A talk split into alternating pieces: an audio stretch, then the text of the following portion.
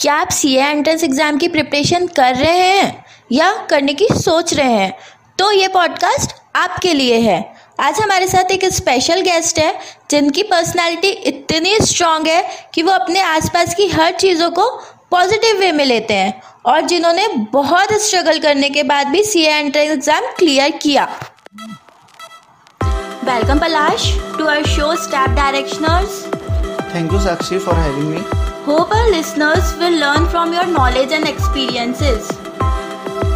So, मैं सबसे पहले आपसे ये पूछना चाहती हूँ कि सी ए की कोचिंग करना ज़रूरी है या हम सेल्फ स्टडी भी कर सकते हैं?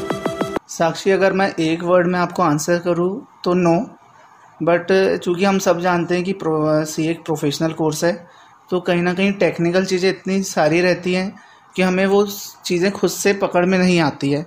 ये अच्छा है कि कई बहुत एक्स्ट्रॉर्डनरी स्टूडेंट रहते हैं, जिनको कैचिंग पावर बहुत अच्छा रहता है।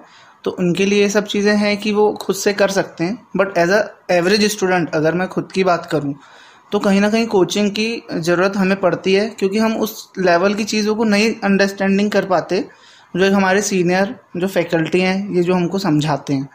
तो फॉर बेटर आगे के लिए सी ए फाइनल लेवल पे या आई पी सी सी लेवल पे, ये बेटर है कि हम एक बार गाइडेंस ले लें और अगर आप हर चीज़ को बहुत अच्छे से खुद समझ सकते हैं एनालाइज कर सकते हैं तो सेल्फ स्टडीज़ बेटर तो आपने स्टडी की तो आपका शेड्यूल क्या रहा उस दौरान? अगर मैं खुद की पर्सनली बात करूँ तो मेरा ऐसा कोई बहुत फिक्स शेड्यूल नहीं था। कई सारी जगह पे बहुत मिस्टेक्स होती थी। शेड्यूल फॉलो नहीं करता था मैं प्रॉपरली तो अगर हाँ अगर आप शेड्यूल फॉलो करते हैं तो ये बहुत अच्छी बात है। आप अपने जो भी सब्जेक्ट हैं, उसको प्रॉपरली रिवाइज कर रहे हैं। उनको प्रॉपरली हर सब्जेक्ट को जितना टाइम देना चाहिए, आप अगर उतना प्रॉपरली दे रहे हैं तो आपके लिए बहुत ज़्यादा बेनिफिशियल होगा एग्ज़ाम टाइम पर। और आपको उसका रिज़ल्ट भी आपके, जब आप पेपर लिखेंगे तो आपको खुद समझ में आएगा। मैंने भी बहुत सारी उस टाइम पे गलतियाँ की थी कि हम शेड्यूल को फॉलो नहीं करते थे। आज पढ़ लिए, दो दिन नहीं पढ़ रहे हैं, फिर गैप हो रहा है। तो कहीं ना कहीं ये सब चीज़ें बहुत एग्ज़ाम टाइम पे लिखते टाइम ये सब चीज़ें समझ में आती हैं। तो ठीक है बहुत ज़्यादा स्टडी नहीं दस चौदह घंटे पंद्रह घंटे बट आप जितनी भी कर रहे हैं उतनी इफ़ेक्टिव पढ़ाई हो और अच्छी हो। सी एग्ज़ाम्स में कितने लेवल्स होते हैं? बेसिकली थ्री फ़ेज़ में होता है C A C P T I P C C और C A final I P C सी में दो ग्रुप्स रहते हैं फाइनल में दो ग्रुप्स रहते हैं। सीपीटी ऑब्जेक्टिव बेसिस रहता है आईपीसीसी और सीए फाइनल ये सब्जेक्टिव बेसिस रहते हैं। और सी ए आई क्लियर करने के बाद फ़र्स्ट ग्रुप क्लियर करने के बाद आपकी तीन साल की आर्टिकलशिप स्टार्ट होती है। और आप उसके बाद आपका फाइनल का अटैम्प्ट देने के लिए एलिजिबल होते हैं। Okay okay. तो आर्टिकलशिप होती क्या है? आर्टिकलशिप बेसिकली ये है कि आप जिस प्रोफेशन में हैं तो अब हमारा तो अकाउंटिंग से लेके ऑडिटिंग तक यही काम है एक सीए का। तो एक जो भी सी स्टूडेंट है आगे जाके जब वो प्रैक्टिस करेगा या अपना जहाँ भी जॉब करेगा तो उसको एक बेसिक नॉलेज टेक्निकल नॉलेज एक सोसाइटी का हमसे एक्सपेक्टेशन होता है कि इनको अकाउंटिंग लेकर ऑडिटिंग तक सब आता होगा। तो उसका एक बेसिक नॉलेज ये होना बहुत ज़रूरी है। हर प्रोफेशन में अब चाहे आप सी में लें सब में आर्टिकलशिप की जाती है।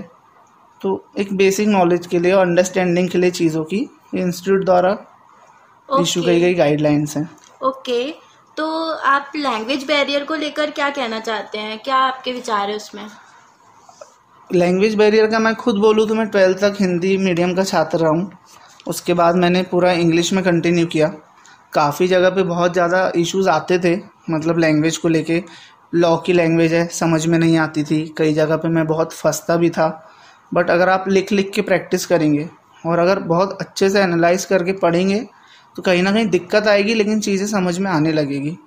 मेरे को, मुझे भी होता था कि मैं जब आईपीसीसी का फ़र्स्ट पेपर जब मैं लिखने बैठा था लॉ का तो मेरे हाथ काम नहीं कर रहे थे, क्योंकि ट्वेल्थ तक मेरा पूरा हिंदी मीडियम था।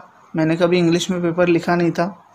तो ट्वेल्थ के बाद जब मैं पेपर लिख रहा था, मुझे बहुत ज़्यादा प्रॉब्लम गई थी, लेकिन मैंने उस चीज़ को देखा कि मुझे कहाँ पे प्रॉब्लम हो रही है।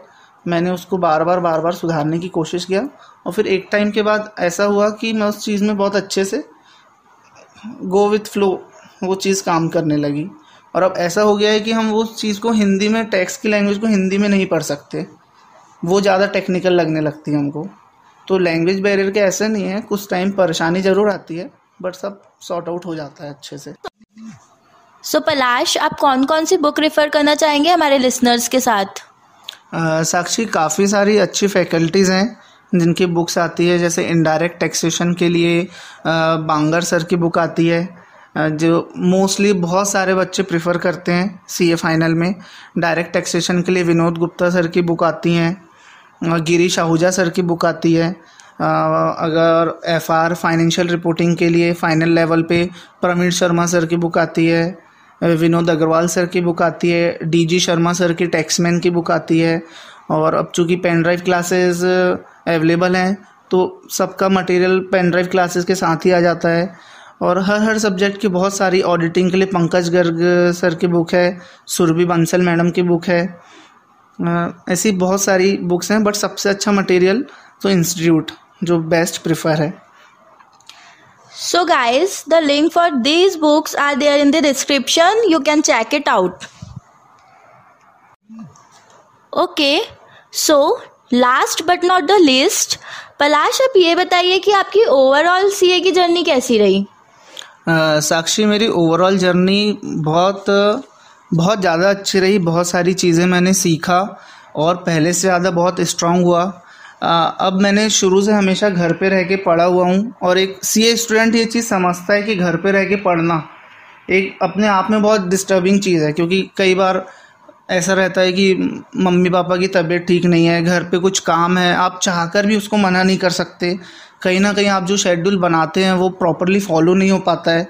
तो ये सब चीज़ें माइंड को एक टाइम पे बहुत डिस्टर्ब करती हैं। घर पे किसी की तबीयत ख़राब हो गई, या कहीं हम फ़ंक्शन में जा नहीं पा रहे हैं, अपनी पढ़ाई के कारण या पेपर के कारण तो ये सब चीज़ें कई, एक टाइम पे बहुत डिस्टर्बिंग हो जाती है। बट ठीक है, यही चीज़ें हैं कि जो हमको लाइफ टाइम बहुत काम आती है। जो हमको स्ट्रांग बनाती है। और एक हद तक मैं इन सब चीज़ों से बहुत स्ट्रांग बना भी हूँ। एक ये चीज़ भी अच्छी हुई मेरे कारण कि चीज़ों को हमेशा सीखने की। आगे चाहे हम सीए बनने के बाद मैं जॉब करें या हम प्रैक्टिस करें, अपना जो भी काम करें, हम एक हमेशा लर्निंग फ़ेज़ में रहते हैं। अब चूँकि सी में सीनियर जूनियर जैसा कुछ होता नहीं है, कई जूनियर आगे निकल जाते हैं, वो हमसे पहले सीए बन जाते हैं। कई बहुत ऐसे भी रहते हैं कि जैसे आज मेरे जूनियर थे जो स्कूल के, वो मेरे से एक एक डेढ़ डेढ़ साल पहले सीए बन चुके हैं। बट इस चीज़ को हम ऐसे नहीं ले सकते कि हम उनको कुछ गलत भावना से देखें या कुछ, या हमसे जलें या चिड़ें ये चीज़ हमको लाइफ में कभी काम नहीं देगी। तो हमारे लिए यही बेटर है कि जो भी चीज़ है, वो एक लर्निंग है, उसको लर्न कर सकते हैं हम, उससे सीख सकते हैं और एक पॉजिटिव अप्रोच के साथ आगे बढ़ सकते हैं। तो best wishes for everyone thank you okay Thank you, Balash, for sharing your knowledge and experience with us. Thank you for being here. Thank you, Sakshi. Thank you so much. Thank you for listening us. If you guys have gained something from this podcast and looking for more such podcasts, do follow us and don't forget to share with your friends.